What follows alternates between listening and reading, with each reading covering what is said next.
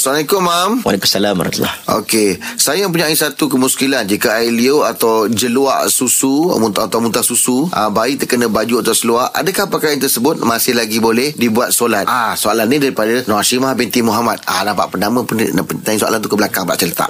Nampak lain. Ah, Nampak lain sikit ya?